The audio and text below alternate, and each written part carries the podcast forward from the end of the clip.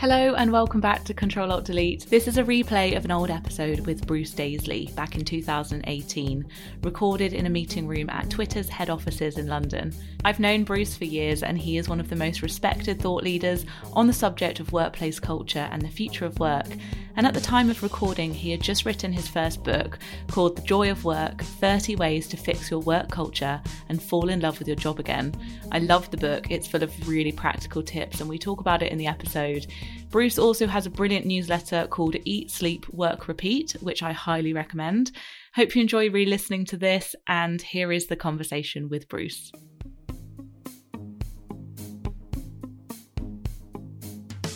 Welcome, Bruce Daisley, to my podcast. Hello. I'm so excited to have you on. I've wanted to have you on for years, literally since I first launched it, but we, you know, we're waiting for the book to come out so that you have something to plug. Yeah, that's why I wrote it. um, You, we, I've known you for ages and you've been really helpful to me throughout my career. I think I verified you. I think back in the day, um, I think back like when you, uh, I don't know what job you were doing then. I think you were working in an ad agency or something and you were doing Girl Lost in City. Yeah. And you were doing an occasional column for The Telegraph. Um, or the, you know, like posting things for The Telegraph. And I think you contacted me saying I'd love to get verified. And I think I just started chatting to you from there, really. Oh, I'm sorry about that. Because no, no, in your bio, it says, like, I don't verify people. It doesn't say that anymore. That act of passive aggression has been removed. Because of people like me. um, but now you're my fellow podcaster as well in the business mm. charts. So I wanted to ask you, because I don't know if I know whether the podcast came first and then the book, or the book and then you started the podcast. Yeah, you know what happened was, um, so the, the podcast is about sort of making work better, sort of uh, work culture thing. And it was largely because I, I started doing it a couple of years ago and um, and I thought I'm going to do six of these. And I was doing six of them because... You know, we've all had jobs that are good and jobs that are really bad. And and there's like this weird chemistry. You can have a company that's bad, but you love your colleagues. Or you can have, you know, a company that's great, but your colleagues are zombies. And like there's this weird dynamic. And I was very fortunate that when I used to work at YouTube, people used to say about my team at YouTube, wow, that's the best team here. Like they used to say, best team at Google. And then I came to Twitter and I was very fortunate that people used to come to the London office and say, you know what, it's buzzing in that office. It's sort of really good. And I decided, therefore, as sort of an act of vanity, that it was my... It was my fault that those those teams were so good. And then a couple of years ago, it got really tough here at, here at Twitter. And um and I just thought it was clearly nothing to do with me that it was good. And uh, so I started looking into what makes good working environments. And what I realised was there's loads of people who do research. There's people's job is professors mm. of of working out what's good at work. And no one who has a job. You know, when you were back in sort of Grazia or when you were working at The Debrief, no one told you that there was science on what made a good a good team or a good company. So I was just blown away by that. So I started doing the podcast. I thought I'm only going to do six of them. And it was entirely for that reason, to try and understand what people who studied work knew about work. Because the catchphrase of Twitter, I've actually forgotten it now, but it's in here, obviously. Do what you love. Uh, love what you do. Oh, right. No, so so that is um, love where you work. Love where you work, So yeah. that was weirdly... Um, this thing that sort of developed organically. Not so much a catchphrase as we had, I'll tell you the whole story. So, you know, when I joined Twitter in the U K, there was like a dozen of us, really small. We're in a tiny little serviced office and we, um, we was, everyone was doing everything. There was no sort of room for, for any vanity. And we hired a, a sort of hardworking, diligent, brilliant uh, Kiwi woman called Lucy, Lucy Mosley. And she came here um, and about twelve months after she'd been here, she really unfortunately uh, got ill. And um, and it, it was one of those things where she got cancer. She she actually, she didn't know what was wrong with her, but she... Um, She she she was like she she felt there was something in her her stomach. She she mm. couldn't. She was doing like one hundred, two hundred sit-ups. She couldn't get rid of it. And then she went away one day and and she, she found that her cyst had been in there and it had burst. And, uh, one thing or another, she she developed. She had terminal. She she discovered very abruptly she had terminal cancer with like weeks to live. Uh, and it was it, immensely. Um, it was immensely difficult because her partner felt that she was being overwhelmed by the messages that were coming in. You know, it's mm-hmm. like you, you hear something's bad, you try and phone someone, you try and text them, or, you know, a lot of people here tweet. And he said, look, can you stop messaging her? So we had this really sad situation where someone we loved, you know, like in a really small, intimate office, you know, mm-hmm. you know someone better than your family in, in yeah. some ways. Uh, someone we loved had uh, got really ill and we had no way to send messages. In addition, they, the hospice that she was now on said no sugar, no flowers. So someone suggested that we knit a blanket. And uh, t- to this day, actually, I've got knitting needles and wool at home because I found it was a good way to stop me playing with my phone. Mm. But we all knitted this blanket that was like this. Uh, it was full of love. Let's describe it that way. It was like uh, it was very character characterful. But we knitted this blanket and then we sent her. We had it dry cleaned and we sent it over to her. And uh, she sent a tweet, which was sort of uh, sitting there with my Twitter blanket, and she hashtagged it, love where you work. So it was just an organic wow. thing. And so, you know, if anyone comes to the Twitter office now, there's a big sign saying love where you work. It's like the first thing you see, yeah, really, yeah. yeah. And it's an interesting thing, actually, because a lot of people sometimes come and think, is the company instructing people to love where they work? No, and far from it. You know, it was like this, oh, we'll bring a bit of her with us. Yeah. So that's why we put the sign there. Wow, I had no idea that's yeah. where it came from. Yeah, that's because... what happened. But now people from other offices came and they'd hear that story yeah. and they'd say, do you mind if we put a love where you work sign up? That's sort of lovely. This it's little like a movement. movement. Every office you go to has got this sign. And if you ever click on hashtag love where you work, you'll almost, you know, almost the whole hashtag is people at Twitter, and they're often just doing silly things, right? Someone's made you a cup of tea and someone will have will have tweeted love where you work. You know, yeah. they're often just all people will have, you know, run the London Marathon and, and they'll have done it for, for a mm. charity. And so so it's it's things like that. It's just become like um, it's become an organic catchphrase yeah. rather than something we, we ever you intended didn't to do. Sit down and brainstorm about yeah. that. That's such a wow, that because I, I guess having that as well, though, I, I wondered whether it added a pressure to when things do did go a bit bad. It's almost like you know what a good workplace looks like. You've had those moments where you think, oh, my God, we are all smashing it. And, yeah, I just wondered whether it felt like there was a an added layer of, oh, this is, you know, we need to fix this. Exactly right. Ex- exactly that. You know, I'm convinced that the people who create the culture in their company aren't the bosses. They're like everyone doing the work day to day. You know, it's like you can go and share a glass of wine at the end of a day and moan about the boss, but actually think I love working with these people, right? And and I would work harder for these people. But because um, we'd had a really good, amazing sort of familial culture here, exactly as you say, you know, when things aren't right, it's you feel, even though you don't feel responsible when things are good, you feel responsible when things are bad.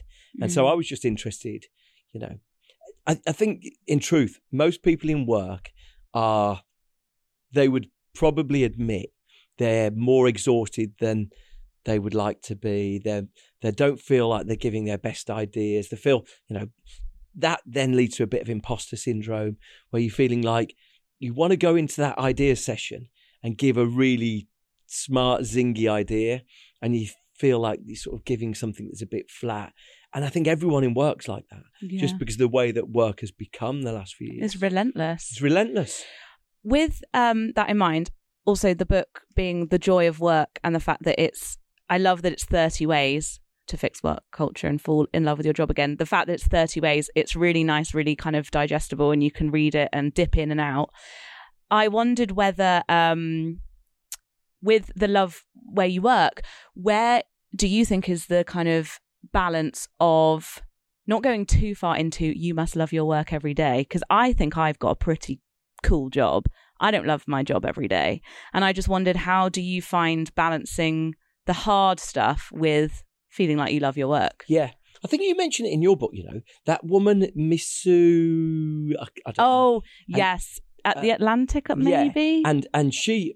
It's really bad that I can't remember her I name. I can't remember her name uh, either. But she I'll put it in the uh, that, that thing that Steve Jobs used to say about you got to love what you do is an unreasonable expectation on people, because and you quote that in the yeah, intro, yeah, yeah, because it's unre- because you know most of us, if you're going to work as you know accounts payable somewhere, then I, I don't think you would ever have said this was my calling in life and I'm going to love what I, I do. It's very easy, survivor's bias, it's very easy mm. for Steve Jobs to say you got to love what you do and that's why he's a billionaire f- phone inventor. Whereas actually most people are never going to be in the situation where they say, I truly love what I do, but they might get some satisfaction from it, some some reward from it. And also the danger of love what you do is that it creates a very unreasonable demand upon you, because you know mm. because people can exploit you, right? They'll say, well, if you loved what you did, you'd do it for free. If you love what you do, you wouldn't want a pay rise. Yeah. You know, there's other people who want this job. So it creates an unreasonable expectation. And there's all the manual labour and you've got to have a massive smile on your face. Yeah. Why can't you just do the work? Yeah. Yeah, and that's it. So the reason why there's like thirty chapters, I'm convinced people don't read books. And so, you know, they don't finish them. How many books have I got that we're dipped into? And so I thought, if I make the thirty things, and if all that someone does is rips out one chapter, photocopies it and gives it to their team, but it's been like a successful intervention that they've tried mm. something out, then that's what I'm convinced. I'm convinced that you change work culture by a passionate person with evidence and a motivation. Arm people with facts and they can improve things. But um, but at the moment, you've got a situation where, you know, things like, I think one of the worst things that happens in work culture is bosses emailing at the weekends mm. or, you know, or just like the, the burden of, of meetings that most people have got, like this overwhelming, you know, sense of twenty or fifteen or twenty hours a week of meetings, which are like these horrible, almost hostage-like situations. And I think when you find a little bit of evidence that, okay, that um, sort of meetings aren't necessarily productive or that these things aren't necessarily helping us out, I think, you know, when you identify that and you find a bit of evidence for it, I think by arming someone with a bit of that evidence, they might be able to change their work culture. Yeah, because you kind of got like a too long didn't read bit yeah. the, at the end of each yeah. section, which I love, which is like things you can do next. Because when I read this, I thought, oh, I could have done with this book a while ago when I hated my job. But also, I think a lot of people are looking for those just really practical things, like the fact that, you know, what you just said about halving meetings and also no phones in meetings. It's like that two things that I reckon people could go and do tomorrow that would would fix some some problems. Yeah. And, you know, for me, these... It was so interesting to look at the science of some of these things. So the thing that I love the most about the science of it was that um, the power of laughter. And you know what? Especially when you're in a stressful environment, you know, especially if there's, if there's a bit of a douche of a boss and you you feel embarrassed laughing at your desk or you feel embarrassed sharing a moment of, of laughter, because especially if the numbers for the company aren't right or things yeah. aren't going well, you feel like, you know, it invites that catty response. Catty responses are the toxin of work, mm. but it invites that catty response. Have you got anything to do? You guys not busy? The idea that you've got to sort of sit somberly at your desk all day. And uh, for me, finding out that the science of laughter is it makes us more creative. It makes, it improves teamwork. It sort of makes us, it yeah. makes us more willing to just contribute more than we would have done otherwise. So I have I have a question about kind of this um, thing about work culture, but also about flexibility and also this, this idea of having some sort of balance. I got an out of office the other day from someone being like, you know, our company is flexible, so I'm actually not working today. And it was like, it was lovely out of office, kind of explaining the culture. But I thought, what happens if you have a lot to get through? Like, can the intern act the same as the C E O? Is that possible? Because I remember what it was like being junior, and you can't just like take the afternoon yeah. off. And it's exactly right. So, you know, what, one of the best examples of that, people often say about sort of any of these things, they say, you know, so one of the best things I say to, for people to do is turn notifications off on their phone. Email especially. If you can't turn one thing off, email notifications. But a lot of people say as a result of that, they say, you don't know my boss mm. or you don't know my clients often comes back. You don't know the people I de- deal with. If I didn't respond to them, the they would think I'm useless. And, you know, I think one of the things that I found is the reason why I'm convinced that you change culture with evidence and discussion rather than, you know, unilateral action. Mm. So I think you change culture by, there's some brilliant stats about burnout and creativity. So, you know, one of the critical things is in the next fifteen years, as computers take more of our jobs, the most important parts of our job is going to be the bits where we're doing something creative, mm. where creativity isn't, you know, writing a Pixar movie, but it's more, you know, you're responsible for packaging in your firm and you think of a new way to do it, right? Like it's just really mundane creativity, but the creativity is going to be the most important part. And if you look at the science, people who are stressed cannot be creative. It's almost like this direct uh, kill switch. It sort of stops your creativity. And so as a result of that, you know, anything that's causing stress amongst people is clearly a bad thing. Now, mm. weekend emails are one of the things that causes stress. And if your boss knew that emailing you on a Sunday was damaging your ability to be creative, then maybe this this evil boss might think twice about doing it. Because normally when you chat to bosses, they say, oh, I didn't know, I was just emailing. I didn't know I was doing any harm. And so for me, you know, the book is specific, and bosses don't read books like this. The book, book is specifically aimed at people who are in their workplace thinking, Uh, you know, this is broken. This doesn't mm. work. This is what's going on here is crazy. And they just think, let's try and change one or two things. So I completely agree with you. Mm. You know, if you're the intern, it's very difficult to tell the boss, hey, just do you want to go easy on the Saturday emails? But somehow, or at least put like for Monday in yeah, the subject, yeah. which I do because I email on weekends. Do but, but I'm like, don't read till Monday. I mean, and I, I know that that's probably thinking about that now. They're going to read it, yeah. But the fact is, they don't to, have to reply. Mine just go into drafts, and so you know, there's this like a tsunami of of Gmail on a Monday morning, yeah. at like seven o'clock. The moment I'm eating my Oatibix on a Monday morning. This might be sound a little bit contradictory, but for a company like Twitter though, or YouTube or Google or any tech company, I find the idea of weekends quite outdated because I mean I, I got an email from iTunes the other day being like, hi guys, we're going to be out of the office for Christmas. This is like the team at iTunes being right. like, so any updates on iTunes might be a bit delayed. And I'm thinking that's a bit weird that you guys don't have any, anything like covered for like weekends or for Christmas breaks. I mean, they do at weekends, but it's but isn't isn't the company always on? Look, but the, the challenge is this: as soon as you know, let's look at you know the, the uh, in twenty eighteen, Elon Musk, as the poster boy for overwork, I think had a pretty bad year. Uh, you know, he was most recently in like just at the, the end of last year in December, he was he was on video crying about his his tweets. And then before that, he tweeted that, you know, nothing was ever achieved on a forty hour week. And like he's he's very avowedly said, you got to work eighty to one hundred twenty hours. Now, sounds I, like Gary Vaynerchuk as right, well. Like right. it, it's like this relentless hustle always thing that on, scares me. Always on.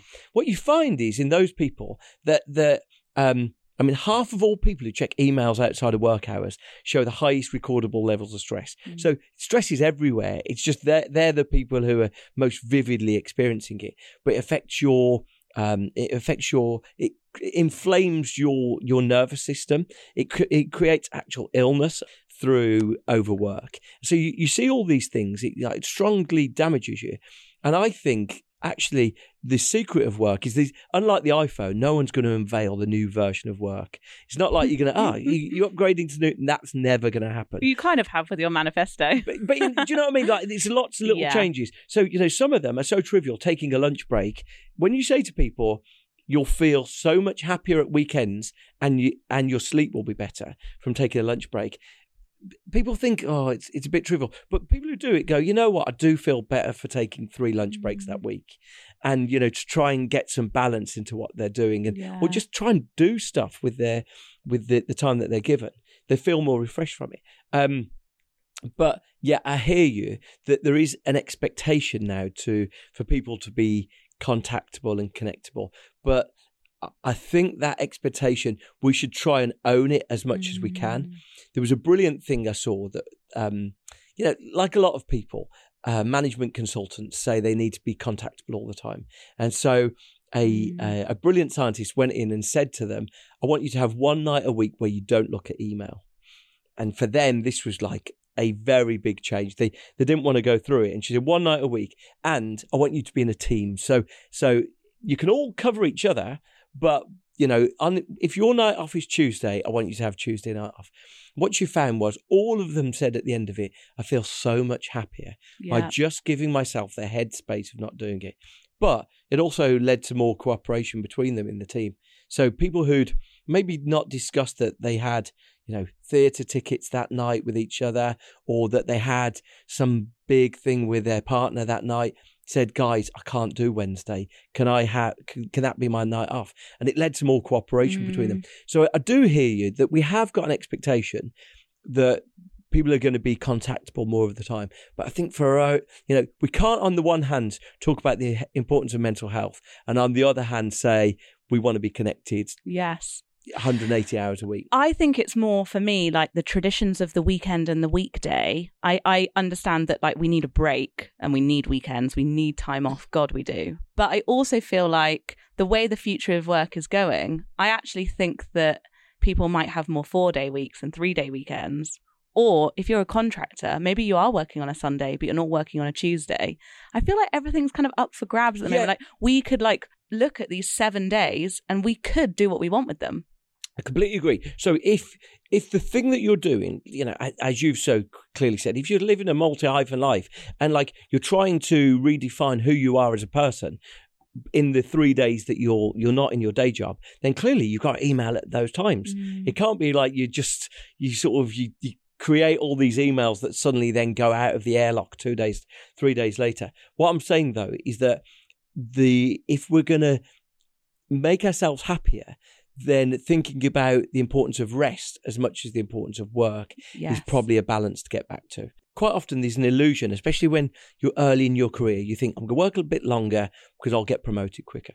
And what you find when anyone does research into working weeks, they find that the most that anyone can productively work is about fifty, well, fifty hours really. There is an amount you can go up from fifty to fifty-five. But let's say, but the amount that you're adding for those extra five hours is so tiny. So the moment you accept fifty hours is all that your brain really can work. Mm. Then you start saying, but could I do a fresh forty hours a week and then prioritize my relaxation? It's why I, the, the organization Slack, you know. The, the, oh, I love the, Slack. The, but Slack say, do a good day's work and go home.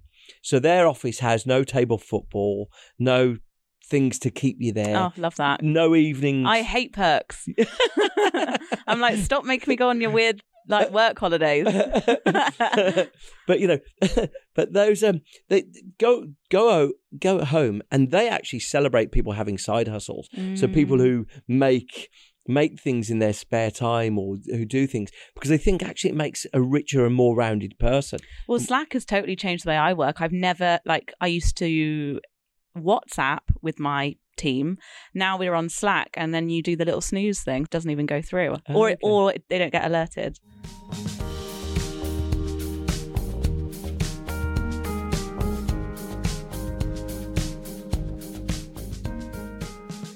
Sorry if this puts you on the spot a bit, but you are really good at getting a lot done and, and using your time well. But you you are like the managing director of Europe, Twitter, yeah. and you've got a book coming out in January yeah. and you've got a successful podcast.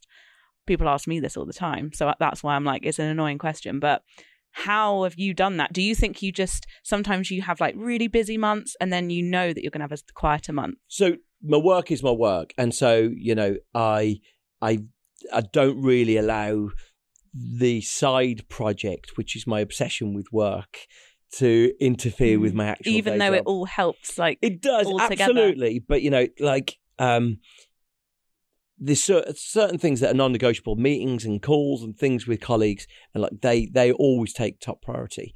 You know, quite often though, if I'm on a flight somewhere, somewhere someone will turn to me. Someone turned to me last year and said, "What are you reading?"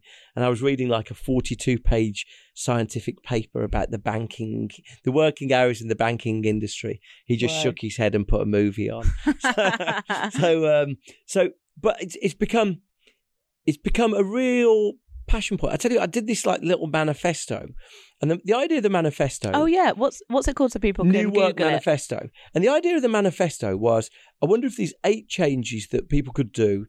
Back to that idea of the new version of work won't be unveiled. Uh, the the eight changes that work can do that could maybe improve the working environment.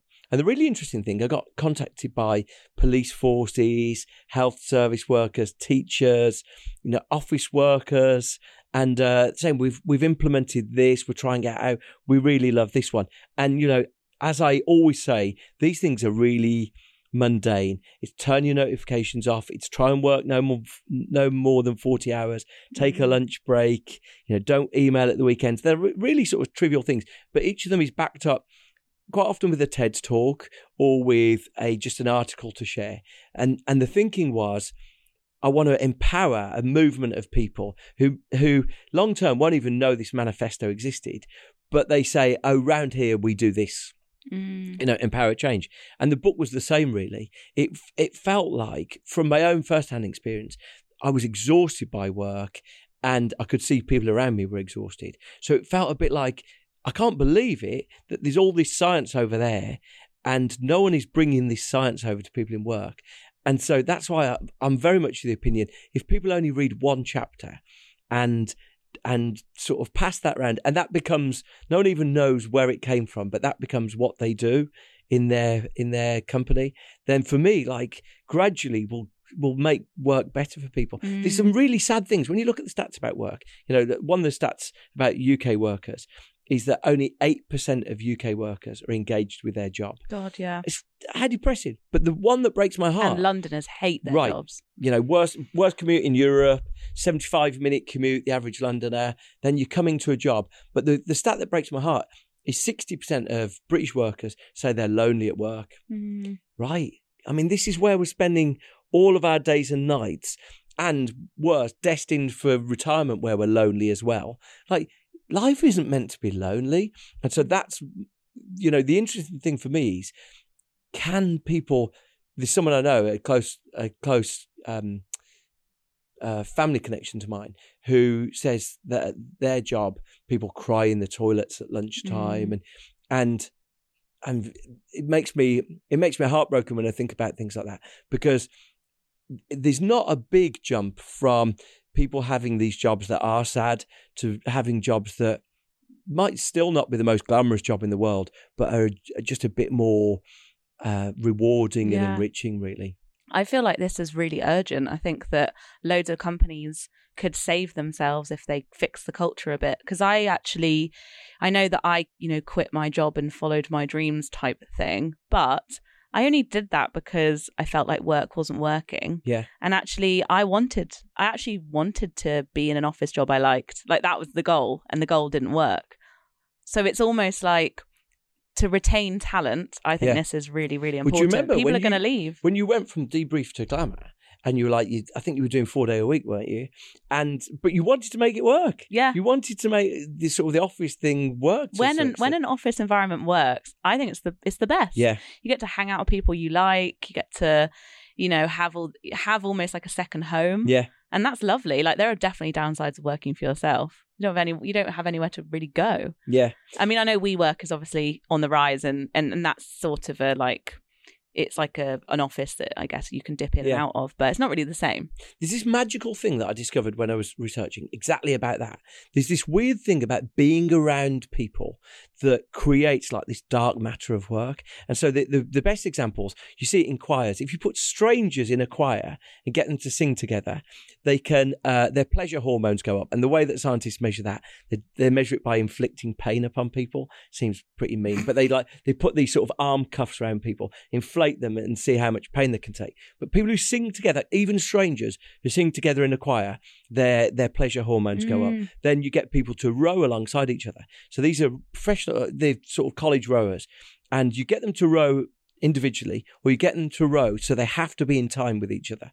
The ones who are in time with each other, in sync, in this sort of human sync with each other, are able to take twice the pain of the other ones. So you get people to dance together and they show exactly the same. So there's this weird thing that when we're sort of, we we have this connection to other human beings, something's created.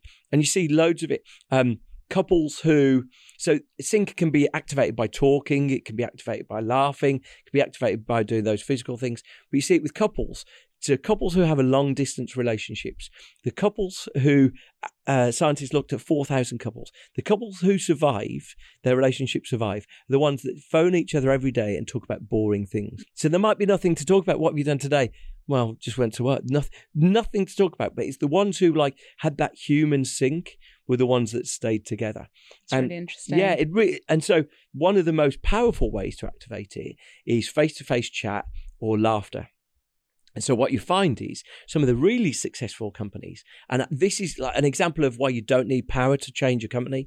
Um, I went to meet this uh, company where the receptionist had introduced Crisp Thursday. I mean, it's t- it's almost too ridiculous almost to tell you about. And she said, we had a new boss arrive and we were kind of embarrassed to tell the new boss about Crisp Thursday. On Thursday at four thirty, she would like, they were fortunate their office was just one long room and there was a table down the middle. On four thirty, one Thursday, she said it's Crisp Thursday. And there, laid out on plates were a few kettle chips, a few Pringles. Aww, right, that's sweet. it. That's it. She, the, the woman who told me about it, Claud- Claudia uh, Newman, she told me uh, she told me it's become a ritual there. Because what happens is at four thirty on Thursday, good time for it actually as well, people sort of know that they're going to get a handful of Pringles and, oh, I need, Some to, interaction. Chat, I need to chat to Emma actually. Oh, Emma, you're going to be at Crisp Thursday. Just need a quick chat. It's not a meeting, because you know the thing about meetings is they... And you don't have to spend loads of money, just yeah, get some crisps. That's it. And, uh, you know, meetings become this half an hour thing where someone's prepared slides. That's not what I wanted. I just wanted a quick chat with Emma about what she's doing about that project. And so weirdly, you know, back to like the sync thing that, you know, okay, we can find the magic of sync is when people are rowing or dancing or singing, but you can actually get that sync from really silly little things. And Claudia said to me, it's one of the best things about our culture. People see it as, you know, it's like a family tradition a bit. It's like this weird thing where can't explain why it's so good, but it makes everyone here so happy. People people send emails saying, what's happening at Crisp Thursday? Right. It's like one of those things where you're like, I could do that. Yeah, that's right. Very easy Anyone to do. can do that, right? Yeah. And she said, as a result, one week she came, the receptionist came dressed up in a Pringle tube. Like just it's escalated, right, exactly. But with um with the leadership kind of, I think it still does matter, like that people set an example at the top, which you do, which is yeah. great. So I think that someone along the line does tell you to be powerful. You kind of need to be a bit mean, right? I've I was definitely told that, like, don't be too nice. I don't know if it's different. I don't know if I was told different things to get ahead or whatever. But you're not scary. I mean, I don't work with you every day, so I don't actually know. But it seems like that's not important when you're changing work culture either. Like, do you think people in power need to kind of chill out a bit? Yeah. I mean, look, you know, I think a lot of us in work have serious face, right? You know, if, if the best example I always think of this is that, you know, we all bring a mask to work. We all sort of put on a, and the best example I always think is I ask people, did your mum have a phone voice? And I don't know about your mum, but my mum, when she answered the phone, because like she answered the phone at work and she was a receptionist at work. So when she answered the phone at home, she became at least three postcodes posher than we actually yes. were. And it's because at work, we feel like we need to be like a better version of ourselves.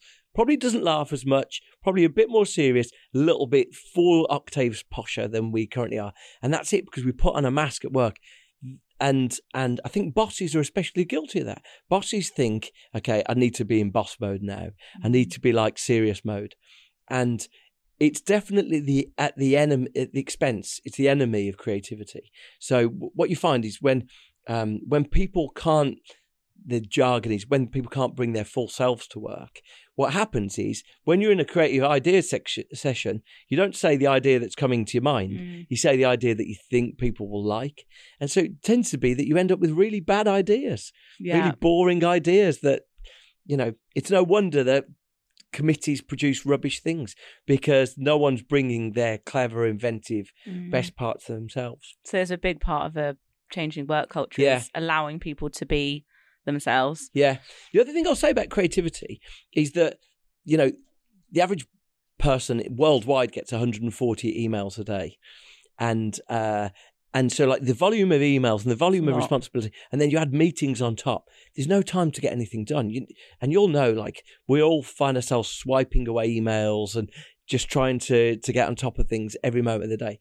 When you look at how creativity happens, creativity normally sits, I, I sort of looked into the neuroscience of this, so none of this, this is my own work. There's sort of three broad systems that scientists most use. The executive attention network, which is like your main, what you're doing right now, what you're focusing on. The salience network, which you're sort of checking on out what's going on around you. So some scientists say that's like running simulations, what you think is going to happen. And then there's the default network. And the default network is sort of what's going on in the background. So the best way that we feel the default network is when we're sort of daydreaming and when we're not thinking of anything. Right. Well, what's disappeared in the last few years? Daydreaming, right? Because the moment we're bored, even, you know, you get in the lift, you get your phone out, you know, you're in a queue for something, you get your phone out. The default network has been squeezed out. But if you look at creative people, they've often been really clever at finding a way to trigger their default network. So you like, I bet you like.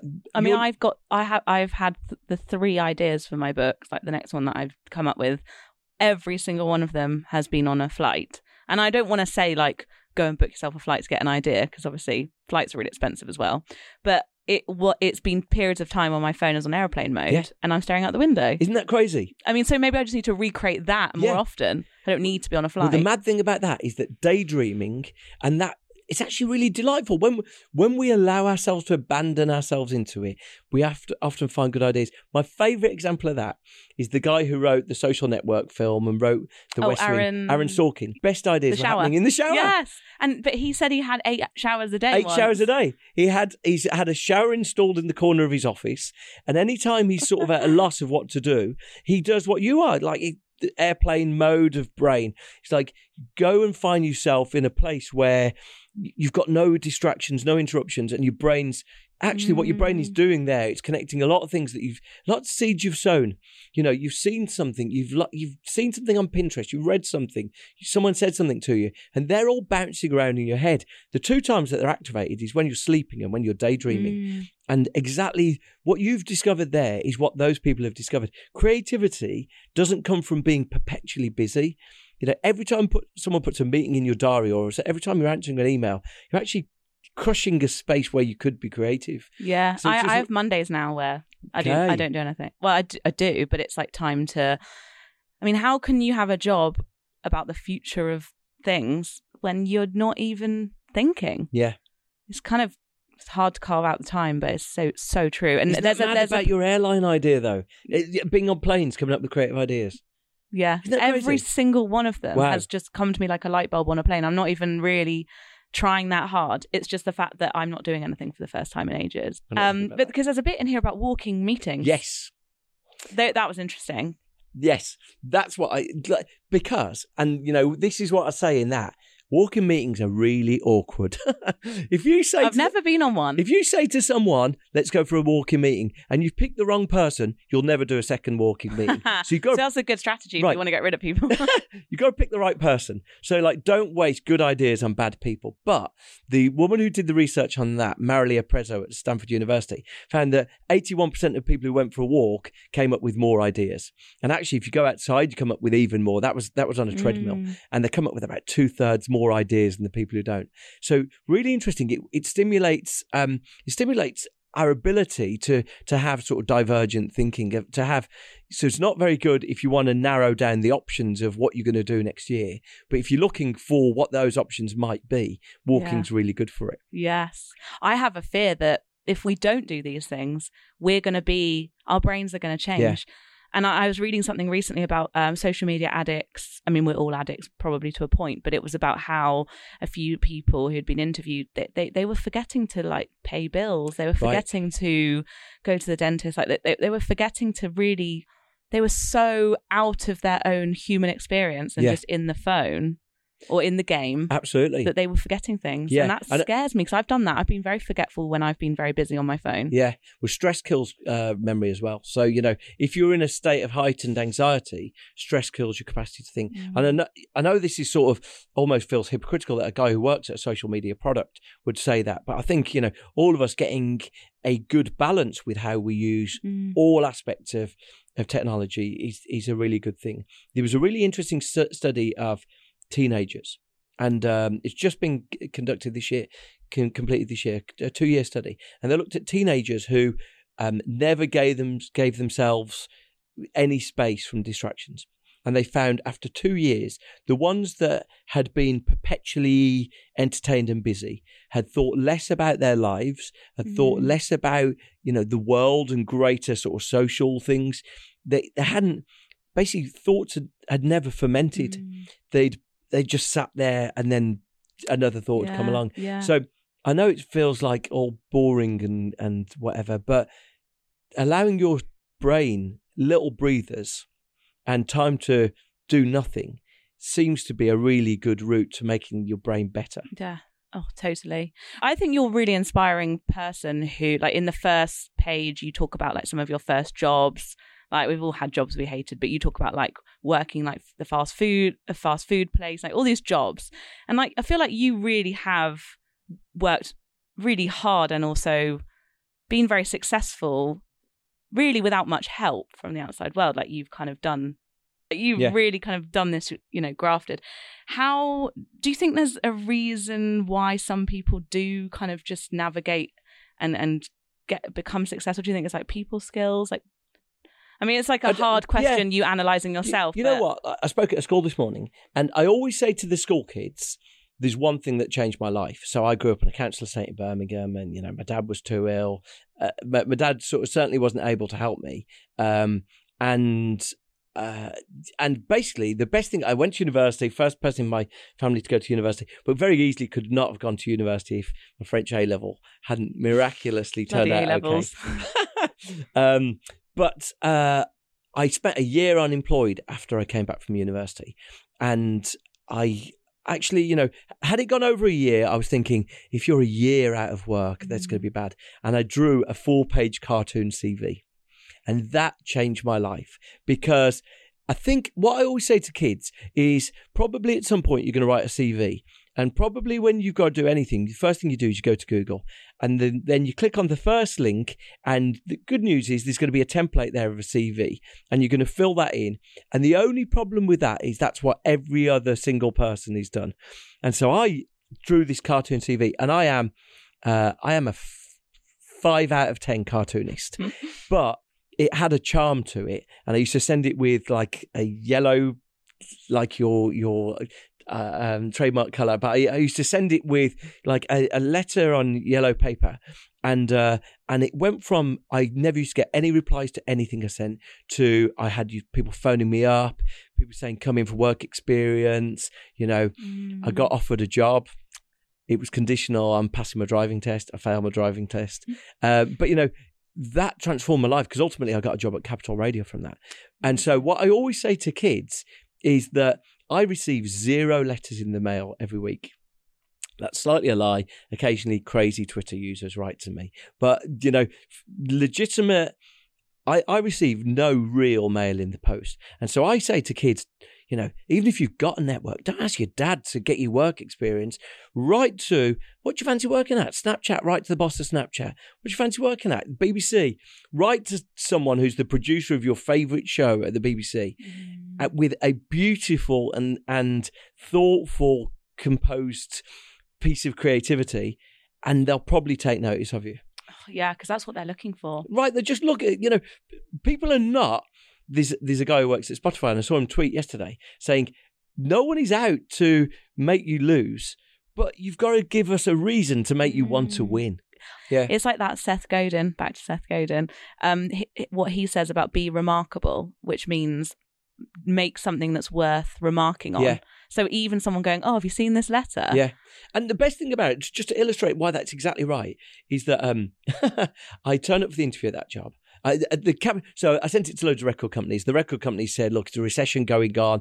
There's no jobs here right now. But I thought, I've got something in this C V. So I used to change the first square and send it to every job that I liked. So it looked like I'd done it all for Ooh, them. Clever. Cheating. But anyway, uh, the Capital Radio people, they said, we have to say, you're the one of the worst people we've ever interviewed. But your C V... you were cartoon boy. Your C V had gone around the office. So there were like one hundred people rooting for you. And so when when they had three jobs, they gave two of them to well-qualified people and they gave one to cartoon boy. And I think that's why it changed my life, because I would not have got that job. And so consequently, but, you know, illustration as well, I lost one job along the way. I tried the technique for another job a few years later, slightly different. And... that went wrong. So, you know, you've got to build into the fact that probably sending it to one person, oh, yeah. sending it to Kate Winslet, hoping to be Kate Winslet's assistant, can't guarantee success. Send it to ten people and it might, it might have a success. Yeah. I feel like there's a real kind of trend at the moment as well for like tweets going viral when, yeah. a, when a letter is sent in to someone to, yeah, that's you know, right. it's funny or it's kind of complaining about something in a funny way. But um, so your book comes out in January, on January the... Blue Monday. Blue Monday. The most miserable day of the year. The seventeenth? Yeah, well, twenty-first is Blue Monday. Okay, Blue Monday, Blue Monday.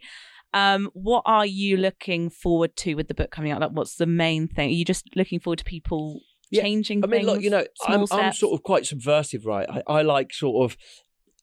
In my in my Capital Radio job, I was always the person who enjoyed asking really difficult questions. And, you know, I love the fact that most of us, there's a bit of Emperor's New Clothes, right, about work. Is that, you know, you'll go into a meeting, it will be a horrible, miserable meeting. But you ask people after the meeting, what do you think? They go, good meeting. Good meeting. Right. No one no one tells the truth about work. I just hope. It's like a bad haircut. Right. I love it. Yeah. No one tells the truth about work. How's your day been? It's been great. It's been great. You're going home. You're going to finish a bottle of Sauvignon on your own. It's like, it's not been a great day. It's been a disastrous day. And I just hope the reason why it's thirty things, like I say, is that maybe just one of them you can like, you can upturn the tables and, and change things. So that's all I want. If if one person says to me, you know what, we got rid of our meeting of death from what you said. Or oh, we started Crisp Thursday. Crisp Thursday. Imagine that. If like all of a sudden there's a run on Doritos from from people taking it up. What's what's your favourite one? Just that that is my last question. Yeah. I mean, for me, I, lo- I love... Um, the science behind laughter. And, you know, so consequently, laughter's really in there twice. It's in there once and it's in later on. Or actually, I love, there's one big thing if you hear about work culture, people talk about psychological safety, which is a blah, blah, blah way of, of saying, will people speak up to the boss? And I, mm-hmm. I met a guy who was in the special forces. So he won't even let me say what form of the special forces he was in.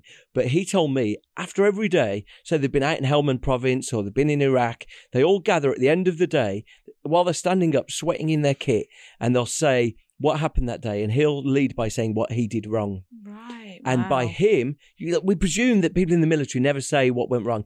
But he says, you know, I could have done this better. And he says the very fact that he said what he did wrong, it gives access to everyone else to admit what they did wrong. Mm. Whereas normally we're so scared oh, to say blame, we've done to, blame game. Yeah, that's right. Yeah. yeah, well, it wasn't me. It wasn't me. I don't know who did it. Like, but whereas, you know, the elite military, they're and they know that you don't get to those things easily. So you need to have a system to do it. So their system is standing up and sort of doing this honesty, collective honesty. So I just love that. I love the fact love that, that. We, we think the idea is the military are orders and, you know, everyone, the bosses know what they're doing and everyone else follows. Not at all. Even in like the elite military. Yeah. Even in the most structural yeah. militant environment, yeah. even they can be, and it's courageous, I think, to admit what went wrong. Exactly that. And yeah. as soon as your boss says, here's what I did wrong, everyone else can feel like, okay, yeah. it's not disastrous to be wrong. I love that. Well, thank you so much. Thank you for and having it's me. Really, this book is obviously really well researched, but it's also like a bit of a hug in a book.